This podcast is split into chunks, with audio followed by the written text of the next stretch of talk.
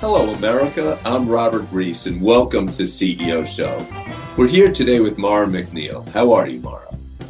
I'm terrific. How are you, Robert? Very well. Glad to be with you. Mara is the president and CEO of Toyota Financial Savings Bank. And so we are going to talk more about what that means. And, and then we're going to talk about banking. And then we're going to talk about her background, which is really interesting because it has several different pillars and how they came to be and her leadership insights from that. And we may even dive into a little bit of the personal because there's definitely some interesting things there that all of you could learn. So let's start off Toyota Financial Savings Bank. Obviously, Toyota is one of the most iconic names. I don't know that everyone knows it has a financial savings bank talk about what that means and and how it ties into the brand.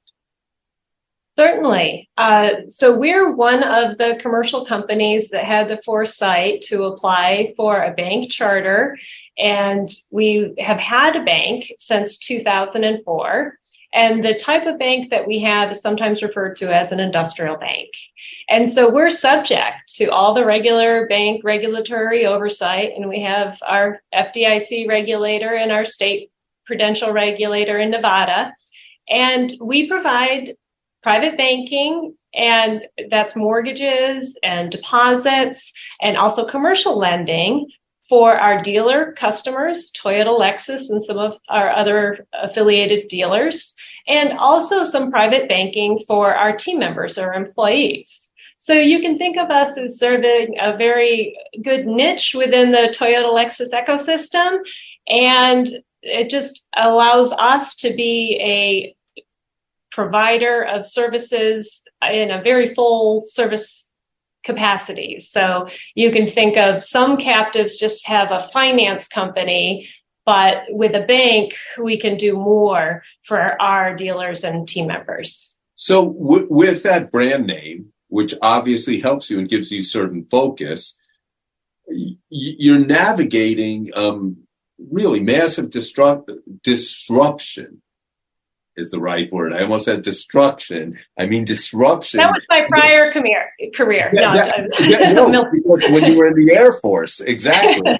so, but uh, in the entire banking industry, you look at how AI is changing banking, and talk about what's happening. It is a period of of massive change. Uh, it, I had been serving in the financial services and banking sector and you know had gone through the great recession i'm very personally passionate about making sure that we have strong financial institutions and that they're well positioned to be able to serve the financing needs for america through thick and thin.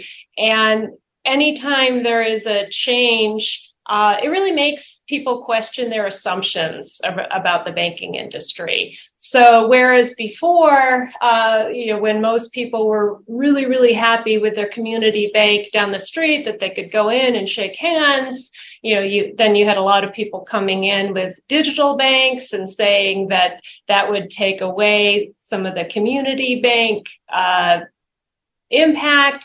Uh, you know, it's, it's definitely a, a question of where is the consumer trust going to go?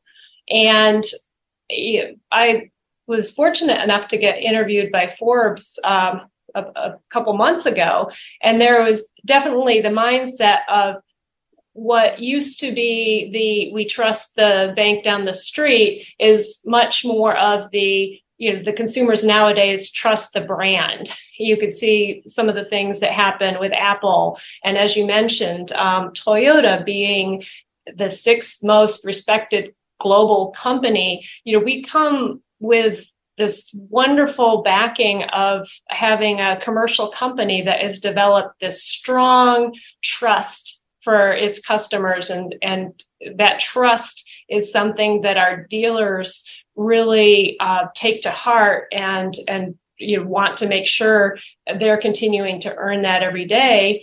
And so, you know, we at the bank kind of get to ride on the shoulders of giants, you know, for all the good work to be able to, you know, so I can say, you just like you expect a Toyota car to be safe, you can expect that my bank is being run with the same kind of appreciation of wanting to, um, you know, be safe and reliable and and do all the risk management that you would expect of, um, you know, any other global institution in this sector. So, so the brands really align then. Uh, certainly. I mean, I really feel confident. Um, you know, I had talked, I had been part of JP Morgan Chase, another great brand. Some of my friends from there went to other banks and, you know, you can have baggage of things that happen to them and um, where some breaches of trust with some customers have have happened and it's much harder i would say to be in a, a, a leader in that environment where you have to earn it back. So I feel very fortunate to be able to be, you know, part of a platform that has that and it's, it's ours to just keep and keep growing. Mm. It, it, it's phenomenal that we think our world is so hard now. Then we look at the great recession you dealt with, and then we look at being completely displaced like they were. And it really gives you perspective. So my last question to you is who is a CEO who you admire and tell us why? Uh, well, I will, I'll go ahead and point out um, the CEO of TIAA, Thasunda Duckett.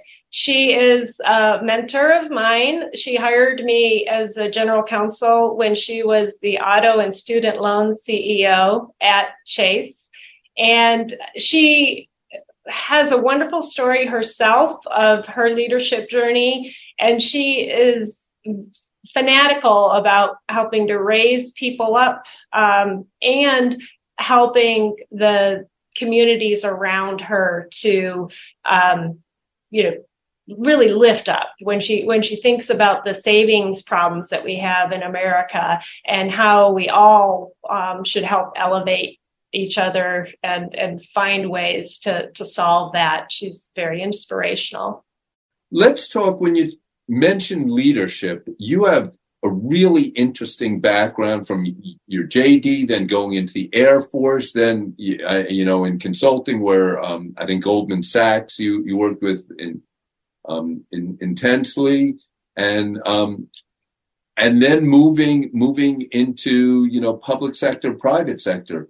What has that type of background taught you about leadership? Everywhere I go, I feel like I'm building this broader picture. Uh, leadership is not, you know, one thing in one place and leaders need to be able to, you know, lead with their individual teams, you know, lead in a boardroom, lead in speaking with, with their legislature. And I feel like I have gotten a lot of those pieces um, in my other careers. So my my first career was actually in the military, and my last assignment in the military was at the Pentagon, and we were going through very large scale change in configuring the Air Force to how you fight two Cold Wars to how you go in all the forward locations that we need to go in the new world and you had to do a lot of restructuring and uh, that obviously comes with a lot of resistance from the stakeholders that were used to doing things the old way. And so I, I really had a front row seat to how do you as a business analyst um, not just have your head down and do the math behind it and show the, the business case behind it, but how do you think of where all the stakeholders are and how are you going to reach out to each of them to get their buy-in so we could get the quadrennial defense review approved? Uh, and so I think the Air Force allowed me to zoom way out in terms of making sure you had breadth um, of being able to deliver in um, a complex environment. And then the legal career, I would say, kind of at first brought me to go way back in on, you know, just the contract in front of you and, you know, what are the corporate transactions that you need to do and, and understanding the notes of and bolts of that, which eh, it you know, basically helps you later on be a better negotiator of, of the things that come up in, you know, in terms of a partnership and the agreements that you're doing. So I've been, um, I would just kind of say putting different tools into the toolbox so that I can navigate different environments. But I, I like to be able to straddle the public and the private and, you know, be able to work on interesting problems with interesting people. Well, this is really interesting because what we're hearing is you could learn from different elements of your career different skills and at the right time they will come up whether you need to zoom in or zoom out. We're about to take a commercial break. When we come in, I'm going to ask Mara about a transformative moment, a challenge that she had and how she handled that. Back in a few.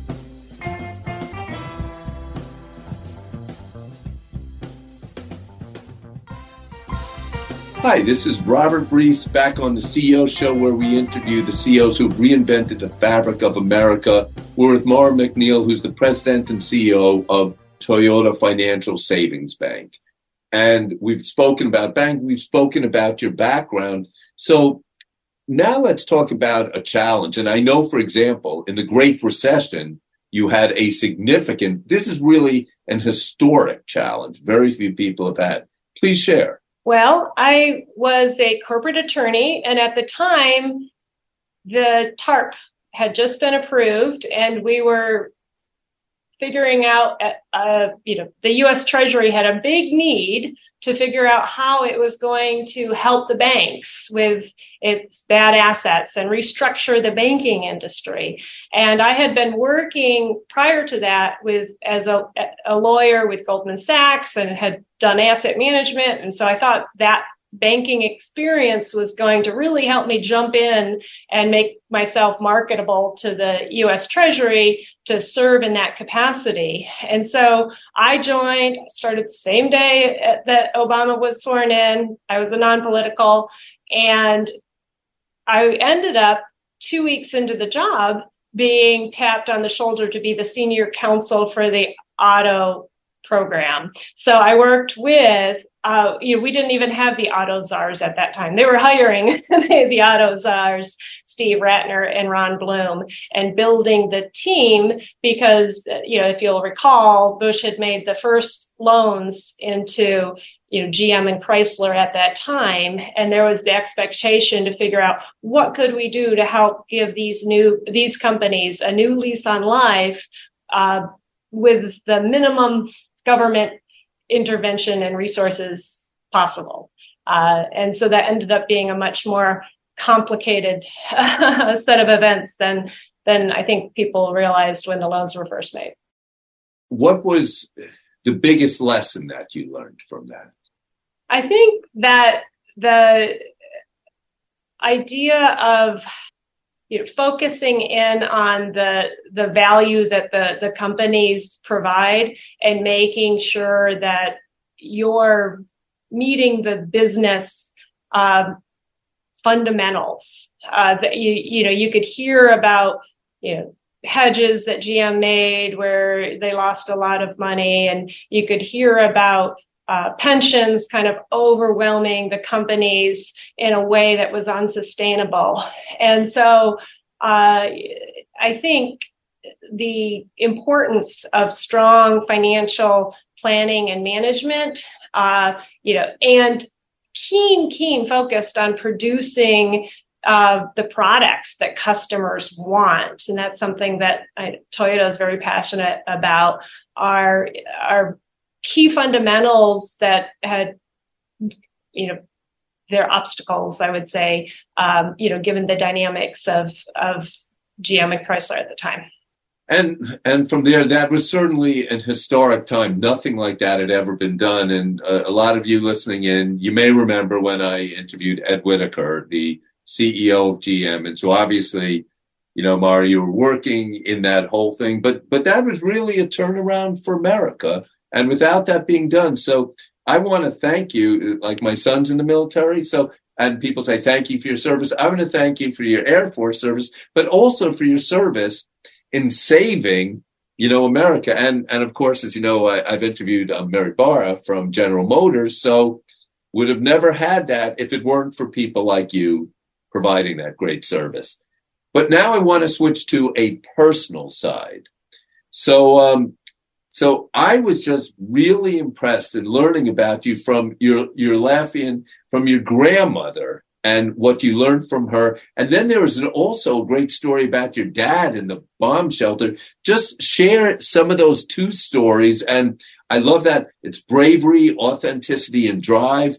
Share those two stories and tell us what that taught you and how that shaped you become to become the executive you are today. Uh, I'd love to. Uh, so my grandmother was born in Latvia and she, it's a western side of Latvia, close to the Russian border, very, very poor, dirt floors.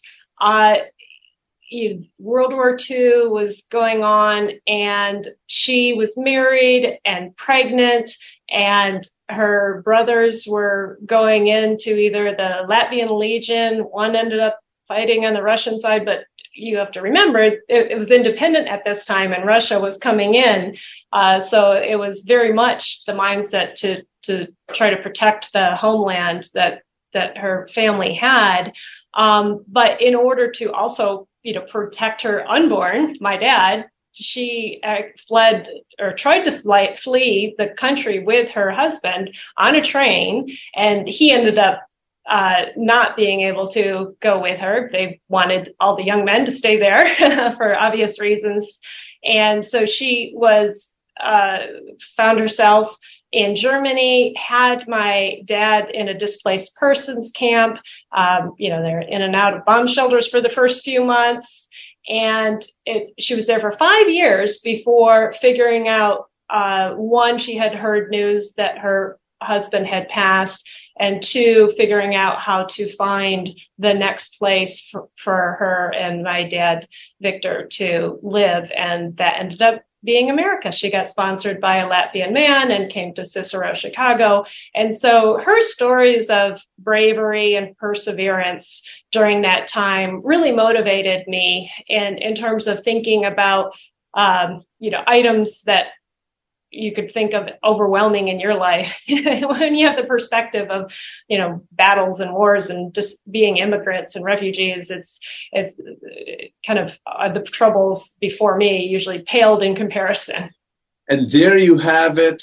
I want to tell you mara what a pleasure it is having you on the ceo show. Thank you robert. It's been a pleasure. And thank you again for your service is there a website that people could go to if they want to find out about Toyota Financial Savings Bank?